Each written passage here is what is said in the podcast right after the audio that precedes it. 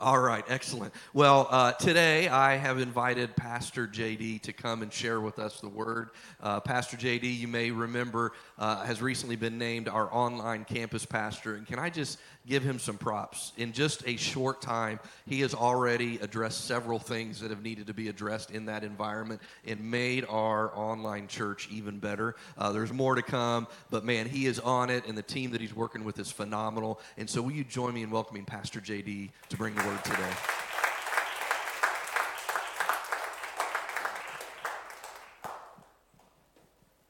All right. Everybody good? Yeah, you say that now. You never know what I'm going to say. Why don't we all stand up in honor of reading God's word? And those of you that are watching online, this is sacred. The word's important. So just because you're watching at home, you can stand up too for these moments, participate, and show God's word the honor it's due. We're going to start out in Luke 14, starting in verse 16. Jesus replied, A certain man was preparing a great banquet and invited many guests. At the time of the banquet, he sent his servant to tell those who had been invited, Come, for everything is now ready. But they all alike began to make excuses. The first said, I just bought a field and I have to go see it, so please excuse me. Another said, I just bought five yoke of oxen and I'm on my way to try them out. Please excuse me. Still another said, I just got married, so I can't come. That one might be real. But, anyways,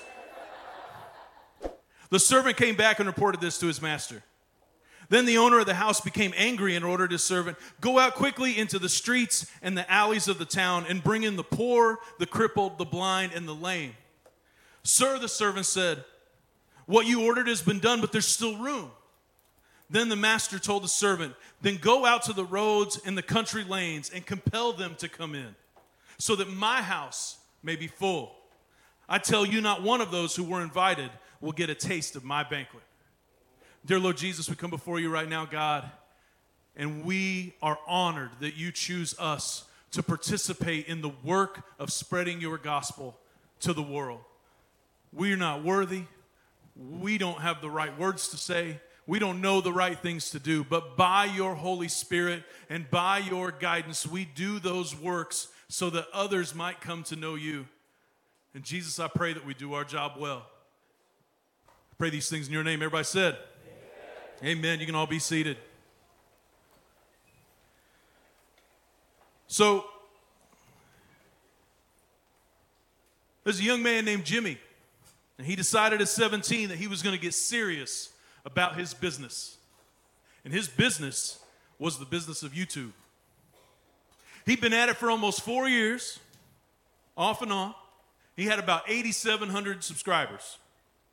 He mostly posted Let's Plays, which is where you play a video game and then you have an online chat. We call this streaming video games today, like Twitch. And if you don't know what Twitch is, look around the room, find somebody that's under 30, and they'll explain what Twitch is to you, okay? And he made videos that made fun of other YouTubers' intro videos. That was what he did but he wanted more. So he started investigating okay, how do I get popular on this platform? What do I do that makes people interested in what I'm trying to share? And what he learned is there was this secret mathematical formula that ran everything behind YouTube the algorithm. And so he began to study the algorithm. What did it take to get popular? What do people like? What are people interested in? And so he learned that he needed to make content that focused on doing things that people had never done before. And keywords were really important. Keywords like 24 hours or challenge. And he'd put those in big, bold print on his title page. And the thumbnails would be bright and colorful so that it would draw in people's attention. And he made sure to keep his videos right around 20 minutes because he knew that that was about the average of what a viewer would take in. And one thing that he always did was he was really intentional about explaining what he was going to do in the video in the first 30 seconds so that you understood the premise of what was going to happen. But he always drew your attention to, but make sure you stay tuned to the finale because something awesome is going to happen. His first viral video that he made was when he counted to 100,000. The filming took him over 40 hours. He compressed the video to get it down to 24 hours for your viewing pleasure. That video has well over a billion views on it today. He then started doing giveaways and contests, like the time he opened a fake burger restaurant where he gave away burgers to the people that drove through just to see if he could do it. And when he ran out of burgers, he started handing out money. There was another time where he gave away a house to the person who could decorate it the best with Christmas tree lights. And then had all kinds of games and things that took you through that 20 minutes just so it would be interesting. Perhaps his most famous video is where he created a live action squid game and gave away a half a million dollars. Now you're probably wondering why in the world are we talking about Jimmy? But if you look around the room at the young people in the room, they all know who Jimmy Donaldson is. Who is he? He's Mr. Beast. You see, Jimmy figured out something that many influencers have been trying to figure out for years. He figured out the algorithm. He figured out the secret formula that convinces you, the consumer, to be interested in the content that he's creating, and so therefore you tune in. And then they follow. Sounds like this other guy that I know, that you know. And so we're going to talk about Jesus today because that's what he did as well. And we're going to look at the tips and tricks that he gave us with the way that he performed ministry that would help create followers. So, let's look at John 4 and verse 6. Now he had to go through Samaria. So he came to a town in Samaria called Sychar, near the plot of ground Jacob had given to his son Joseph. Jacob's well was there, and Jesus, tired as he was from the journey, sat down by the well, and it was about noon. Now, we all know this story. We all know that he's about to have an encounter with the Samaritan woman at the well, and he's going to change her life forever. But here's the thing that I want to draw your attention to he had to go through Samaria. Not he wanted to go or he was interested in going. You see, what Jesus wanted to share with us in this first tip is that we need to reach the unreachable no matter how uncomfortable it makes us. I got a map for you. The preferred route to get to Galilee from Jerusalem was to go up the Jordan River and completely circumvent Samaria. Well, that seems like a lot of wasted time, right? Why do they do that? If you're not familiar with the story and the history behind how Samaria became the land that it is, when the Israelites were captured back in Daniel and sent over to Babylon, one of the the plots that the Babylonians would use, especially King Nebuchadnezzar, is he would send back the old and the extremely young, but he would also mix that with some of his people that were actually from Babylon. And then they, as they grew up, they begin to intermarry, right? So they're not fully Jewish anymore. And it messed with their culture and it messed with their religion. And so they would do this. This was Nebuchadnezzar's plan to one day rule the whole entire world by just influencing it with culture and population. But what he did, as the Israelites came home, he created this half breed that took residence right in the middle of Israel at Samaria. And as such, pure blooded Jews, they didn't want anything to do with them. And so they wouldn't even talk to them. They wouldn't allow them to even come to Jerusalem to worship. They would push them out in every way possible, and they would avoid them at all cost. Now, Jesus is a full blooded Jew. He had no reason to be in Samaria. But what did the Bible say? He had to. He had to go there because he knew that he was going to have this encounter that was going to not only change this woman's life forever, but it also says, if you continue reading it, that she goes out and she tells everybody in Samaria. And this guy, with one, it's not even a miracle. He just tells her about herself. He impacts an entire city state within a country with like 15 words. I'm not even sure how many words he uses. The guy is a master. And it's because he was willing to go and reach someone who everyone else said was completely unreachable. And he'll do it time and time and time again. He'll go and talk to lepers all the time. Do you know what, how many people talked to lepers back in that day? Like six people that were bringing them food and then running away really fast. Lepers literally had to walk down the street yelling, I'm unclean, I'm unclean, don't get near me, I'm unclean. Can you imagine that? But Jesus, he's cool with it. Why? Because he believed in what the Father could do through him to them. And so he reached out and he touched them, and so many were cleansed, so many were healed, so many people that were unreachable. Jesus went out and he reached because that's the kind of God that he is. So, He recognized that by reaching the unreachable, that it would be messy and it would make him uncomfortable. And he recognized that it would challenge traditions and, and things that we thought are requirements or, or they thought were requirements back in the day. But here's the thing with Jesus there are no requirements. I really hope that we get that point today that there is no, you must first do X before you are allowed to learn about Jesus, to follow Jesus, and to ask questions about Jesus. To get to know Jesus and to begin to have relationship with him, there is zero requirement on your part except that you say, "Hey, I want to know more about Jesus." That's it. So you don't need to come in here and have your life figured out. You don't need to come in here and be saved. You don't need to come in here and not have any sin in your life anymore and be completely holy and spotless. Jesus never, ever, ever set that up as a requirement. And he didn't do that for people that are online. He didn't do that for those of us that are here in the house today. His requirement was just come follow me, right? You guys have heard me say this before. You've heard Pastor Tim say this before. Come follow me. He said that to fishermen, to mercenaries, to tax collectors, to prostitutes, to sinners. Come follow me. That's all he ever asked. There was no upfront expectation. So, if Jesus was willing to get uncomfortable to reach those that were unreachable, how willing are you to do that? Does that thing make you uncomfortable? Do these things make you uncomfortable? Does that apparatus make you uncomfortable? I hope not, because you're in a Pentecostal church. We're going to hit it.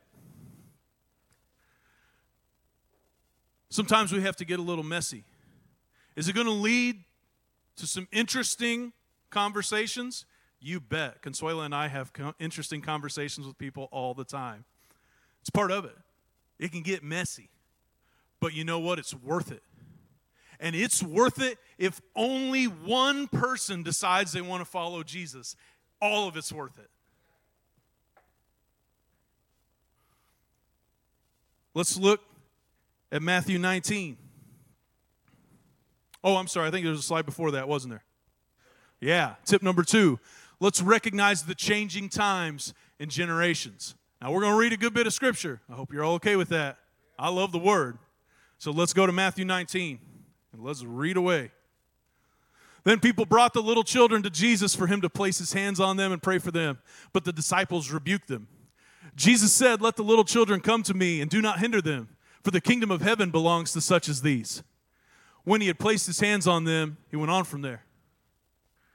Just then a man came up to Jesus and asked, Teacher, what good things must I do to inherit eternal life? Why do you ask me about what is good? Jesus replied, There's only one who is good. If you want to enter life, keep the commandments. Well, which ones? He inquired. Jesus replied, You shall not murder, you shall not commit adultery, you shall not steal, you shall not give false testimony, honor your father and mother, and love your neighbor as yourself. All these I have kept, the young man said. Yeah, of course you have. What do I still lack? Jesus answered, If you want to be perfect, go and sell all your possessions and give to the poor, and you'll have treasure in heaven. Then you can come and follow me. When the young man heard this, he went away sad because he had great wealth. Then Jesus said to the disciples, Truly I tell you, it's hard for someone who is rich to enter the kingdom of heaven. Again, I tell you, it's easier for a camel to go through the eye of a needle than for someone who is rich to enter the kingdom of God. When the disciples heard this, they were greatly astonished and asked, what then can, who then can be saved? Jesus looked at them and said, With man, this is impossible, but with God, all things are possible. Can I get an amen on that one? Peter answered him, We've left everything to follow you. What then will there be for us? Man, Peter, you're such a dunder. Like, why do you do stuff? Jesus said to them, Truly I tell you, at the renewal of all things, when the Son of Man sits on his glorious throne, you who have followed me will also sit on 12 thrones, judging the 12 tribes of Israel. And everyone who has left houses or brothers or sisters or father or mother or wife or children or fields for my sake will receive a hundred times as much and will inherit eternal life. But many who are the first will be the last, and many who are the last will be first. For the kingdom of heaven is like a landowner who went out early in the morning to hire workers for his vineyard. He agreed to pay them a denarius for the day and sent them into his vineyard. About nine in the morning, he went out and saw others standing in the marketplace doing nothing. And he told them, You also go and work in my vineyard, and I'll pay you whatever is right. So they went. He went out again about noon, about three in the afternoon, and did the same thing. And about five in the afternoon, he went out and found still others who were standing around, and he asked them, Why have you been standing here all day long doing nothing? Because no one hired us, they answered. And he said to them, Then you also go and work in my vineyard. When evening came, the owner of the vineyard said to his foreman, Call the workers and pay them their wages, beginning with the last ones hired and then going on to the first. So the workers who were hired about five in the afternoon came, and they each received a denarius. So when those came who were fir- hired first, they expected to receive more, but each one of them also received a denarius. When they received it, they began to grumble against the landowner. Those who were hired last worked only one hour, they said and you've made them equal to us who have borne the burden of the work and the heat of the day. But he answered one of them, I'm not being unfair to you, friend. Didn't you agree to work for a denarius? Take your pay and go. I want to give the one who was hired last the same as I gave to you. Don't I have the right to do with what I want with my own money? Or are you envious because I'm generous? So the last will be first, and the first will be last. There is so much stuff jammed into this. JD, why? Why so much Bible? It hurts. Jesus was a master of being inclusive while keeping his message intact.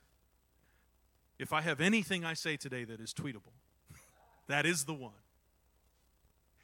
His choice to use parables as a teaching method is one of the most brilliant things ever because what he did is he took something that was relatable. All of these guys knew what it meant to work the field, they knew what a denarius was, they were totally understanding of the wage that would be paid. They got the concept. But they also saw how unfair people would think that it is. And he tried to portray a kingdom concept to them by using a story. He never cared about people's class or their race or their socioeconomic status. That was a bad one. Or gender. He loved everybody in every circumstance, even those who were deemed unlovable, like we just talked about, right? He healed children. He attended the wedding of a young couple. He had conversations with people that were his own age. He made time for elders in society to ask him questions. This guy knew that every generation mattered and he wanted to give them as much time as he could. Whether we agree or disagree about whether someone should attend a physical church in order to be considered a member is a discussion for a totally different time.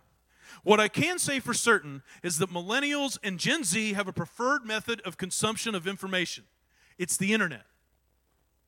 All the young people said amen. Good, good try. It was close. If they want to know something, they Google it.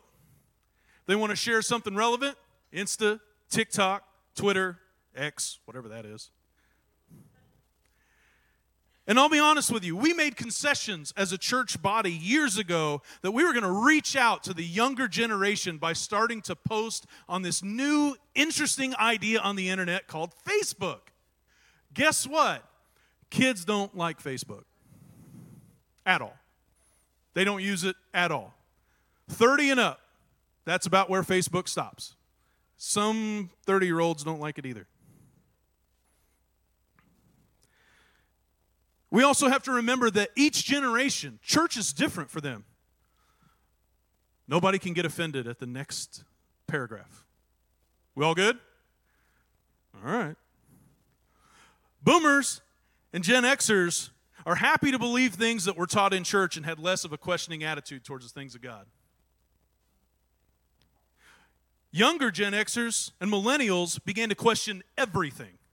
And it caused many to turn away because they never got the answers they were looking for because we weren't prepared to have the conversation. I'd argue that we should have gotten better at making disciples and building relationship rather than sheep in the 90s and the 2000s. Today, Gen Z is also asking those questions of faith, but I really feel like we've made a concerted effort to get better at having those difficult conversations with Gen Z.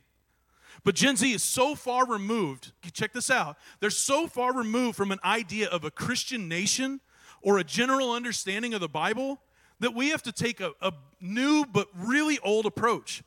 We just need to love people unconditionally. If we build relationships unconditionally with people, and then let Christ, the great gardener, come in and prune away the things that aren't necessary in their lives instead of us trying to do it ourselves, man, that's, that's how we win people to Christ. Not me doing the pruning. That's not my role. I read that all throughout Scripture. My role is to love people and to make space for people just like Jesus did. And then once I've introduced them to Him, that relationship that they have with Jesus, that's what will begin the pruning process. My role is to just make space, and then compel them to follow me as I follow him. And that's it.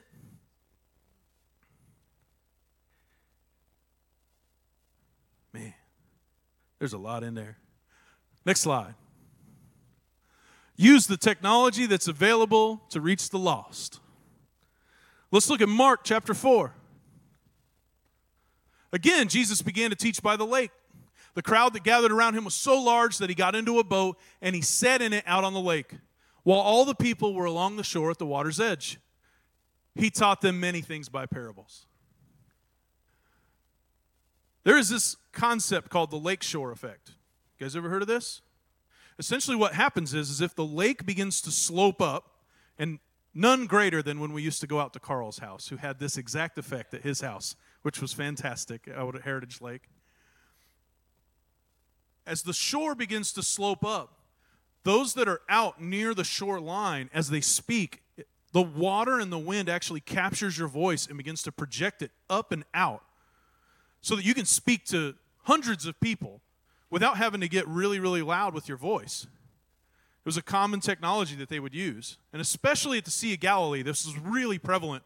So Jesus would go out on a boat and he could speak to hundreds, even thousands, without having to raise his voice hardly at all, and it would project. Let's look at another example of this Matthew 5. Now, when Jesus saw the crowds, he went up on a mountainside and sat down. His disciples came to him, and he began to teach them. Now, when you read this, you're like, oh, disciples, so 12 dudes. Nah, it wasn't 12 dudes, more like 5,000 dudes. And then their dudettes and their dudelings. Like many people came. Okay, well, that was a lot of dude, wasn't it? There's many people came to listen to Jesus preach the Sermon on the Mount. That's where Matthew 5 is. So, what Jesus did is when he went to the mount, he actually stood at the base of the mountain and then had the people sit on the hills and the mountainside beside him. And just like an amphitheater, you guys have seen those before, right? In the old Roman drawings, he would stand at the base and then his voice would echo up throughout the mountains, which would then project what he was doing. What was he do? Why was why did he do that? because he knew he had to speak to 5,000 people and he wanted to reach the people in the back because what he was saying was important. And so he used the technology of the day, the things that had been taught, so that he could reach the lost with the most effectiveness. How many of you, do you guys know how long Jesus was here on earth uh, in preaching? What, how many years? About three is what we think, okay? He was about, th- about three years he was actually in ministry. Do you guys know how quickly three years can go by? Really, really fast. And so he had to maximize his output as quickly as possible. And not only that, he had to develop followers and, get a following like he did. And so then, once he had that following, now he used the technology of the day to begin to speak to others. So, where you might see a camera, I see an opportunity for somebody to be the eyes for the body, for someone who just can't attend in person or they're just checking us out. Where you see somebody typing on a computer, think you know, I see a prayer warrior. I see a door greeter. I see an usher. All wrapped up into one body because they're able to serve those online that can't get here. We gather together in this house to do these services so that we can grow and become the body of Christ, right? That's what we're here for. There are some who cannot gather. There are some who physically have ailments that won't allow them to come. There are others who are states away who have been unable to find the gospel message in their lives. And if we have the opportunity to be that for them by increasing our online presence and doing the things that we've done, man, I, I think Jesus sits up top and says, I'm for that. That's, that's it. That's the work of the ministry. I want them to have a full experience as much as possible of what you experience every day here in this house. The sermon is about you people out in online world. So, what's your part? The nice thing about not having a sermon bumper is it goes really fast, right? Like, isn't that awesome? You will get to food faster. You will love me more because I had no sermon bumper. God bless this church. All right, what do you do? First thing you can do is you can share the stream. Your circle of influence is your ministry. Did you know that you know people that I don't know? Did you know that I know people that you don't know? That's called my circle of influence. Your circle of influence is your ministry field. So, including those people who are with you on Facebook as friends, but you don't ever really speak to them, how many of you know that those friends that you have on Facebook that you never talk to, every time you post a picture of a really good steak, they look at your steak. Even though you don't talk and you haven't talked since like, you know, 11th grade or something in high school, but your friends, they check out the things that you post because we all do that. We are all lurkers at some point in our lives. It's so true. Share the stream. Because what takes you mere seconds may be the thing that one day they're at their lowest point. This friend that you hardly ever talk to, and they may click on the stream that you've shared, and they may hear Pastor Tim give the words of life in our new Heaven Come Down series that's coming up here in just a couple weeks. And they may decide to make a decision for Christ. All because you shared a stream, which takes 11 seconds if you're not technology savvy, most people less. It really has very little expectation attached to it. But the potential is huge. I want you to begin to incorporate this into your daily routine when you come here to the church. As much as you go to Journey Java and get your coffee, as much as you find Carolyn so that you can get your hug, you share the stream before it starts. And preferably, if you want to be an overachiever, don't share it until Pastor Tim starts preaching. Why? Because we find that most people only view the stream for 20 minutes on max. And while I love our worship team and I love what they do, people at home can get worship any way they want.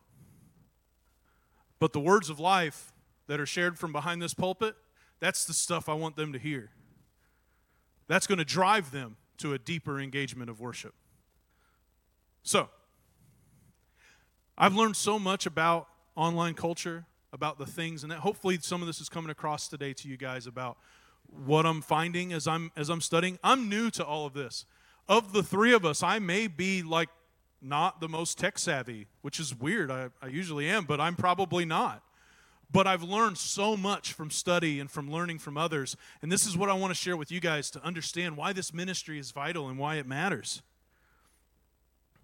The next thing that you can do is you can serve on the team.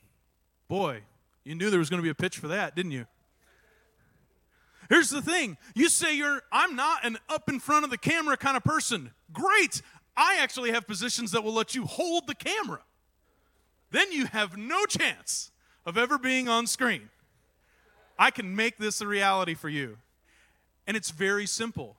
But again, the impact that you have and the way that you can touch people's lives just by doing so many simple things, such as being in an online chat with someone when, when someone posts and says, I need prayer, and being able to pull them aside really quickly and give them a prayer for right now in the moment.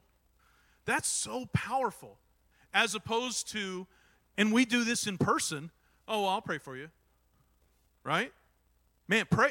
If you get that opportunity, someone says, I need prayer, first of all, it takes a big step to ask somebody that. If somebody asks you for prayer, don't let the moment pass by with, I'll be praying. Man, give them a prayer in the moment. But online, we have that same opportunity for people. And here's the thing nobody, and I mean nobody, feels more powerful and is more willing to expose who they really are than when they're anonymous behind a keyboard. And so, while we deal with some important hot button issues in here, Sometimes it's hard to walk up here when you're looking somebody face to face and say, hey, I'm addicted to pornography and I really have a struggle with that. But when I'm behind that keyboard, you don't know me, and I don't really know you, and I struggle with this. Please help. And so we may find that vulnerability is even easier for people online than it is for us here in the building. But again, we should share our sins with our brothers. Oh, that's in the book too. Now, the last point.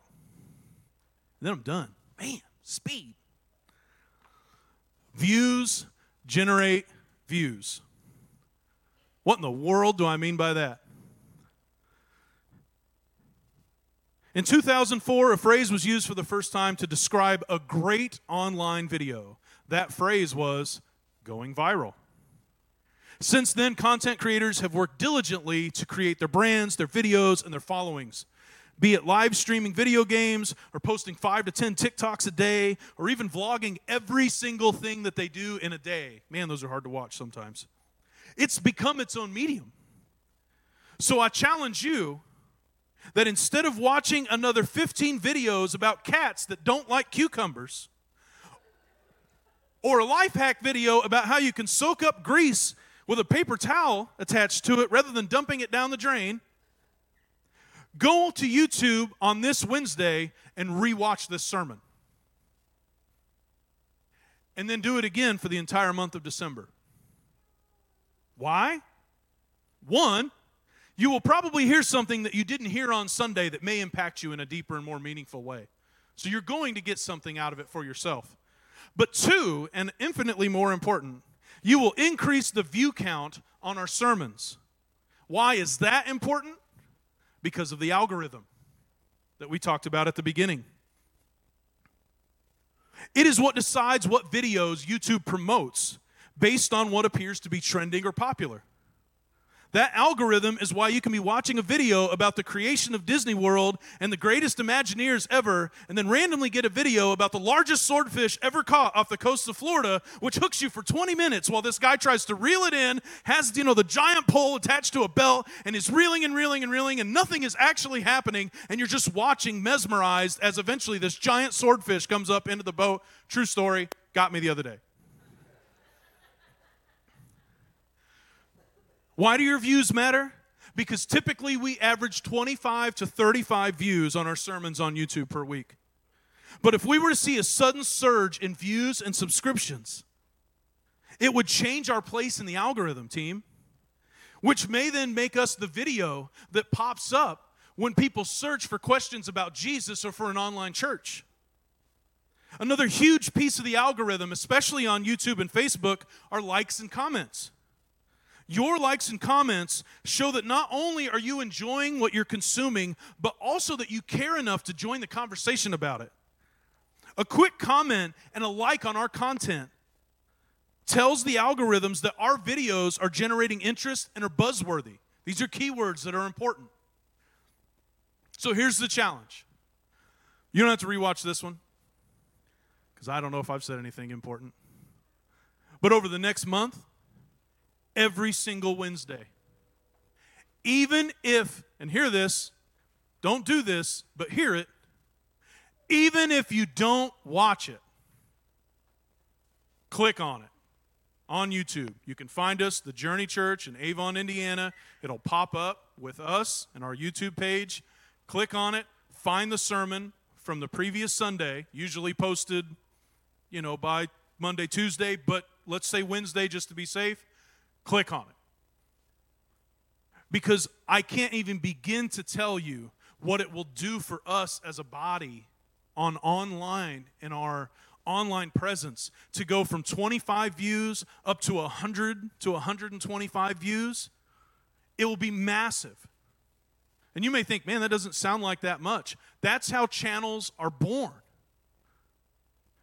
The way that every single YouTuber gets started is they either do something wild and crazy, and we can't really do anything too wild and crazy. Jesus or they share the snot out of their first three or four videos with their family and their friends. And they're like, hey, watch this as many times as you possibly can from as many unique IPs as you can. Because I need views in order to get this channel up off the ground. We're the same. There are lost people out there that are hurting and need Jesus and have questions. And I don't know about you, but I believe in this guy and the stuff that he says. And I think it's important enough in the work that he puts in and the study that he gives the Bible that we need to get his words of life out there on the internet to people so that they can be impacted the same way that you come in here and you're impacted every single day.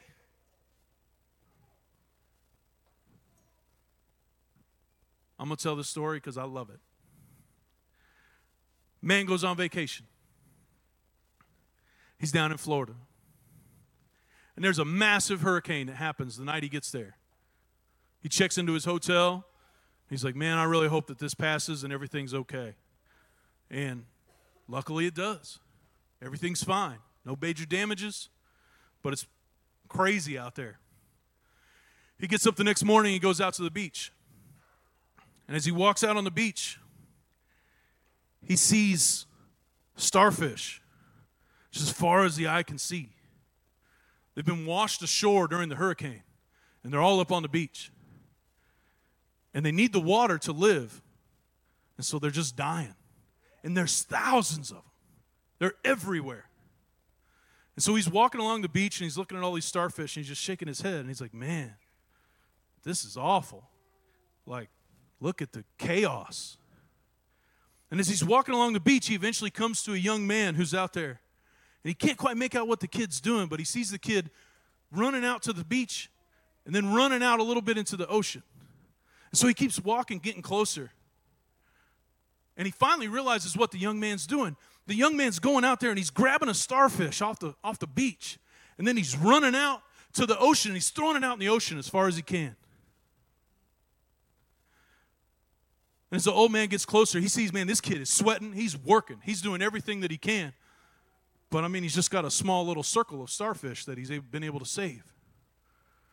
And the old man gets up next to the young man. He's like, Son, son, son. He grabs him by the shoulder. Hey, what, what you're doing is noble, but I mean, I mean, look around. There's no way you can save them all. Like they're gonna die. And the kid looks down at the starfish that he's holding in his hand. And he throws it out in the ocean as far as he can. And he looks at the man and says, But I just saved that one. We're not going to save them all. But man, what if we save that one? And then what if that person is in a totally different state from where we are? Which means they have a totally different circle of influence than you do or I do. And then they share what we're doing. And then that impacts two more people in their circle who have a totally different circle from that person's circle. Do you see how it can compound on itself?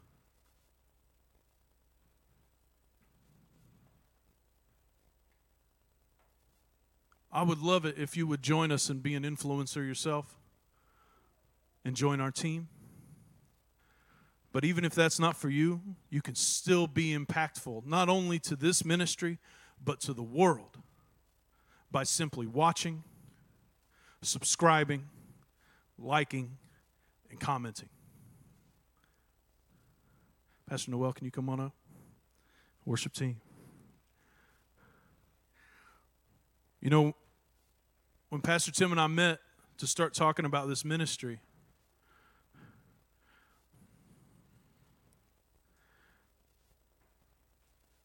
I was really nervous.